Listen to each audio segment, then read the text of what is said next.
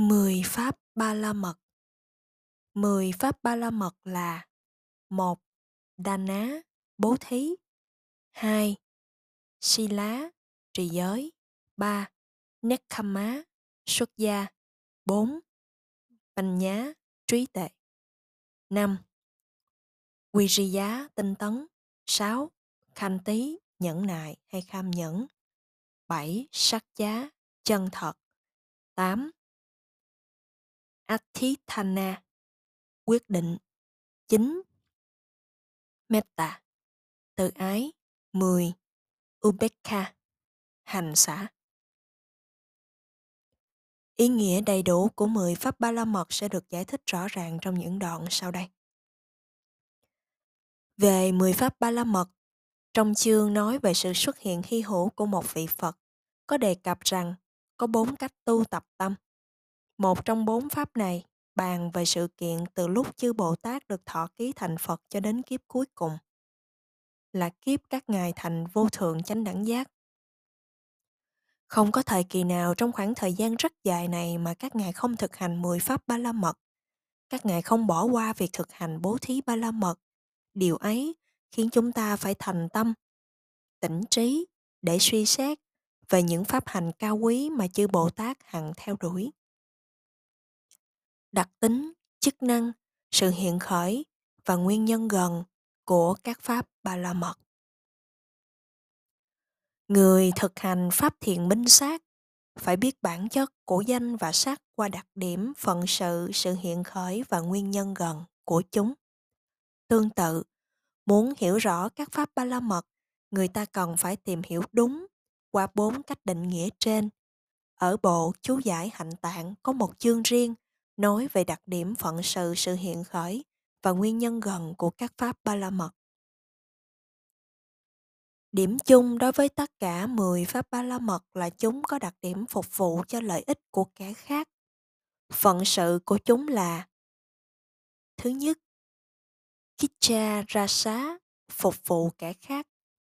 Thứ hai, Sambati Rasa có sự kiên định, sự viên thành sự hiện khởi của chúng là, thứ nhất, khiến tâm của vị bồ tát luôn tầm cầu lợi ích và hạnh phúc cho chúng sanh.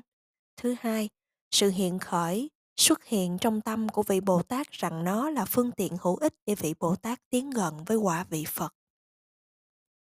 Nguyên nhân gần của chúng là, thứ nhất, tâm đại bi, thứ hai, tâm đại bi và sự thiện xảo về phương tiện. Đặc tánh lắc ná có hai phương diện. Thứ nhất, Samana sắp pha quá. Đặc tánh chung là đặc tánh có thể áp dụng cho những pháp khác. Thứ hai, Quy xê xá sa tha quá. Đặc tánh riêng không áp dụng được cho những pháp khác. Ví dụ, địa đại trong bốn đại có hai đặc tánh là vô thường và cứng. Tánh vô thường có thể áp dụng cho cả ba đại còn lại nhưng tánh cứng là đặc trưng riêng của địa đại mà thôi. Ba đại còn lại không có đặc tánh này. Phận sự, ra xá cũng có hai phương diện. Kích cha, ra xá, phận sự phải được thực hiện. Hai, Sambati ra xá, phận sự thành tựu. Ví dụ, phước sanh khởi sau khi nó làm vô hiệu hóa hoặc tẩy sạch tội. Như vậy, khi người ta nói rằng phận sự của phước là vô hiệu hóa tội, sự thành tựu rốt ráo của hành động phước là sản sanh những kết quả lợi ích. Như vậy, phận sự của phước là thành tựu những quả vị lợi ích. Bất cứ khi nào người ta nghiền ngẫm về những cảnh pháp, trong tâm của người ấy thường liên hệ đến tính chất của cảnh pháp cần suy xét, liên hệ đến phận sự của nó, kết quả của nó những sự hiện khởi mà xuất hiện như vậy trong tâm của người liên quan đến cảnh pháp mà họ suy nghĩ đến được gọi là sự hiện khởi của cảnh pháp. Ví dụ, khi một người bắt đầu suy xét phước là gì, thì nó sẽ xuất hiện trong tâm của người ấy về đặc tính phước có đặc tính trong sạch, về phận sự phước có phận sự tẩy sạch tội hay vô hiệu hóa tội, về nguyên nhân phước có thể khởi sanh chỉ khi nào người ta thân cận với bạn tốt và có giới đức về kết quả phước có thể làm khởi sanh những kết quả đáng ưa thích. Yếu tố trợ duyên trực tiếp và mạnh mẽ nhất cho sự khởi sanh của phước là nguyên nhân gần hay túc xứ. Ví dụ, trong các yếu tố làm khởi sanh phước thì tác ý khéo léo hay thái độ đúng đắn là yếu tố trợ duyên trực tiếp và mạnh mẽ nhất để phước khởi sanh. Vì vậy, nó được gọi là nguyên nhân gần hay túc xứ. Một số nét đáng chú ý liên quan đến Dana. Điều thiết yếu nhất liên quan đến thuật ngữ Dana Bajami, bố thí ba la mật, là bất cứ cái gì được cho đi hay bất cứ hành động cho nào đều được gọi là Dana. Có hai loại bố thí. Punna, Quy Sayadana, phước cảnh bố thí là bố thí như là một việc phước. Thứ hai, Loka Quistaya Dana, thế gian cảnh thí là bố thí theo kiểu thế gian. Bố thí với niềm tin trong sạch là những hành động phước và những sự bố thí như vậy mới tạo thành bố thí ba lâm mật.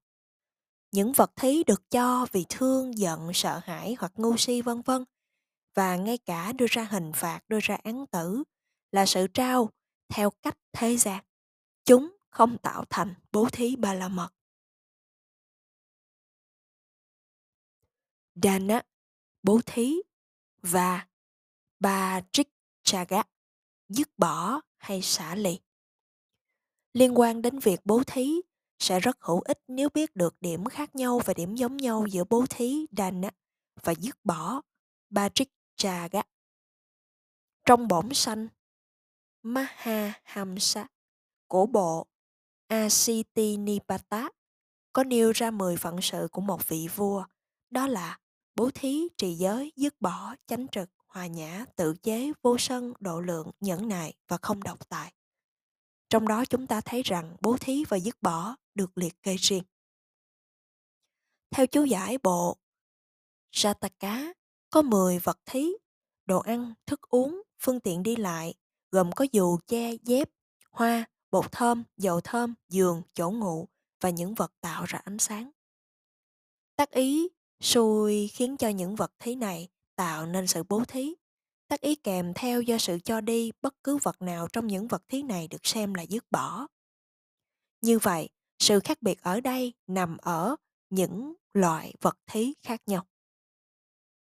Nhưng phụ chú giải của bộ Jataka khi trích dẫn các quan điểm của nhiều vị thầy đã nói rằng, cho vật thí với ao ước được hưởng quả lành trong những kiếp tương lai là bố thí, phát lương cho người giúp việc hoặc người phục vụ vân vân để đổi lấy lợi ích trong đời sống hiện tại là sự dứt bỏ. Câu chuyện chứng minh sự khác biệt giữa bố thí và dứt bỏ được mô tả trong bộ chú giải của hạnh tạng, Chariya Pitaka và trong bài chú giải bổn sanh, Tera pata được tóm tắt như sau. Bồ Tát có một thời là vị Bà La Môn uyên bác tên là A Kích Tý. Khi cha mẹ qua đời, vị ấy được kế thừa nhiều của cải tích lũy. Đầy đạo tâm vị ấy suy xét như vậy. Cha mẹ và tổ tiên của ta đã tích lũy số của cải to lớn như vậy và từ bỏ chúng và ra đi. Với ta ta sẽ tập trung vào của cải này rồi ra đi. Sau khi được vua cho phép, vị ấy sai đánh trống khắp nơi công bố có cuộc bố thí vĩ đại suốt 7 ngày. Vị ấy đích thân cho đi tất cả những của cải của mình nhưng vẫn còn lại rất nhiều. Vị ấy thấy rằng không cần phải đứng ra để điều khiển cuộc bố thí. Thế nên mở rộng cửa nhà, cửa kho báu, kho ngũ cốc để mọi người đến lấy bất cứ thứ gì mà họ thích. Vị ấy từ bỏ đời sống thế tục và xuất gia. Trong câu chuyện trên, sự phân phát của cải do Bồ Tát đích thân làm trong 7 ngày đầu tiên được gọi là hành động bố thí, còn sự từ bỏ, số của cải còn lại gọi là hành động dứt bỏ. Bốn điều kiện cần có để tạo thành sự bố thí là một Người cho 2. Vật cho 3. Người nhận 4. Tác ý cho Sự phân phát vật thí của bậc trí tuệ Akitti trong 7 ngày đầu tiên đã hội đủ bốn điều kiện trên. Do đó nó được gọi là bố thí. Sau 7 ngày phân phát vị ấy bỏ lại của cải, cho mọi người tự do đến lấy cách cho như vậy mới được xem là dứt bỏ trong công việc hàng ngày không phải là làm việc phước khi chúng ta cho cái gì đến ai đó chúng ta chỉ nói rằng chúng ta cho tiếng bali là đề tí Nhưng khi chúng ta dứt ra một phần của cải của chúng ta với ý nghĩa rằng ai muốn lấy nó thì cứ lấy, không muốn thì cứ để đó. Đó không phải là sự cho đi mà là sự dứt bỏ, từ bỏ. Tiếng Pali là Chaga, không phải Dana. Tóm lại, khi chúng ta trao quyền sở hữu tài sản của chúng ta cho một người, nó được xem là cho đi hay hành động bố thí.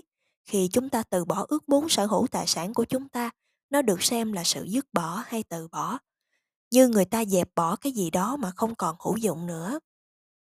Một cách phân biệt khác nữa, trao đến những bậc phạm hạnh gọi là bố thí, cho đến những người có địa vị thấp hơn gọi là dứt bỏ.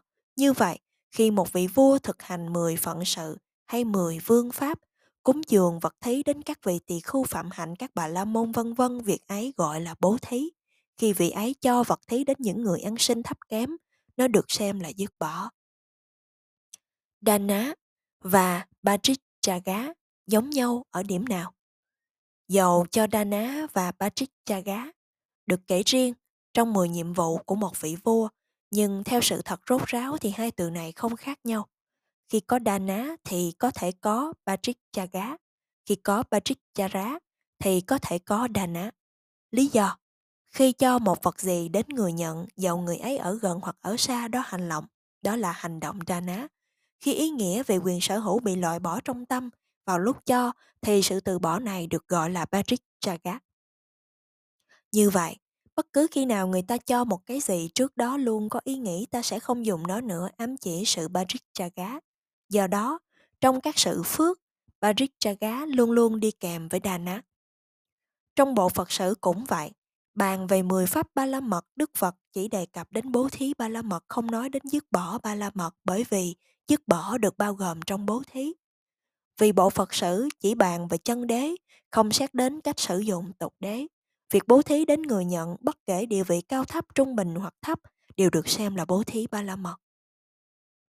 Thật không thích hợp khi nói rằng cúng dường đến bậc phạm hạnh là bố thí cho người có địa vị thấp hơn là dứt bỏ. Tương tự, trong Tăng Chi Bộ và những bộ kinh Pali khác, chúng ta tìm thấy tìm thấy sự liệt kê bảy đức tính của một bậc thánh như sau: tín, giới, tuệ, dứt bỏ, đa văn, tạm và quý. Chỉ có dứt bỏ trà gá trong bản liệt kê mà không có đề cập đến bố thí ở đây. Vì nó được hiểu ngầm rằng bố thí bao gồm dứt bỏ.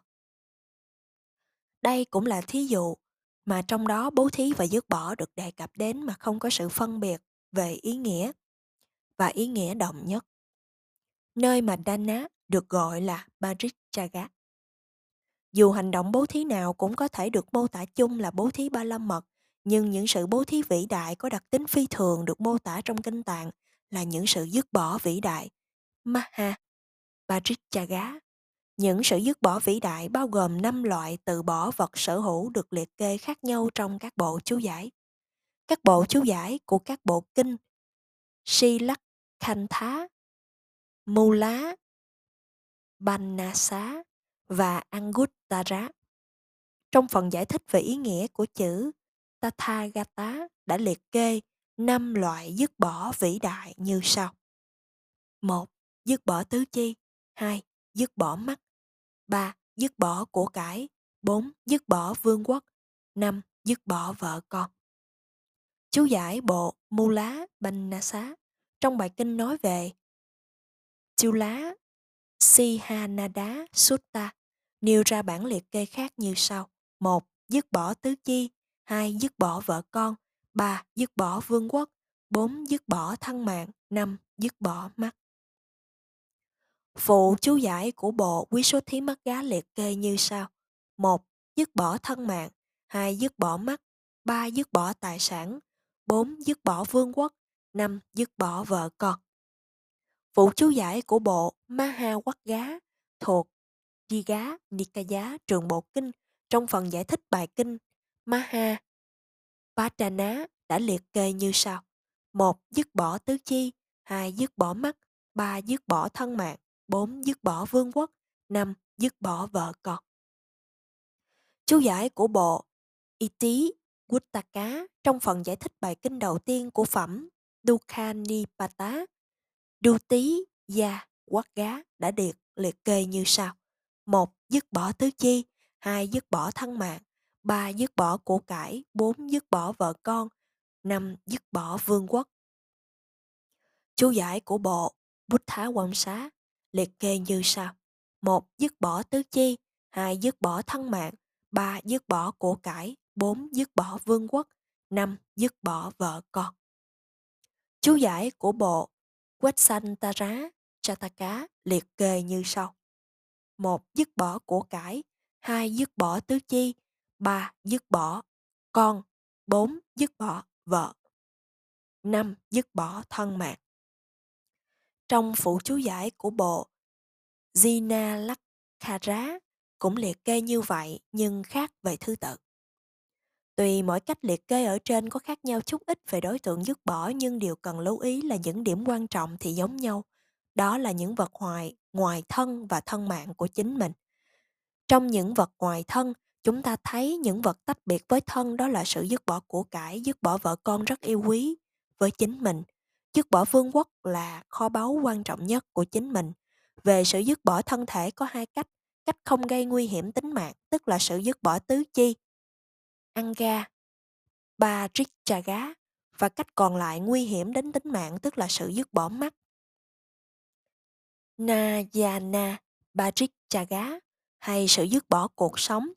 Siwita, Baja, Chaga. Sự dứt bỏ thân mạng, Atta, Barichaga. Ở đây, việc bố thí mắt hoặc cho cả thân thể đều được xem là bố thí thân mạng. Sự bố thí vĩ đại của vua Quê xanh ta rá gồm 7 loại vật thí, mỗi loại có số lượng 100. Được chú giải mô tả là đại thí, Maha Dana, không phải đại dứt bỏ, Maha Bajikchaga. Nhưng người ta có thể lý luận rằng sự bố thí vĩ đại này có thể được xem là một trong năm sự từ bỏ vĩ đại, tức là từ bỏ vĩ đại về của cải.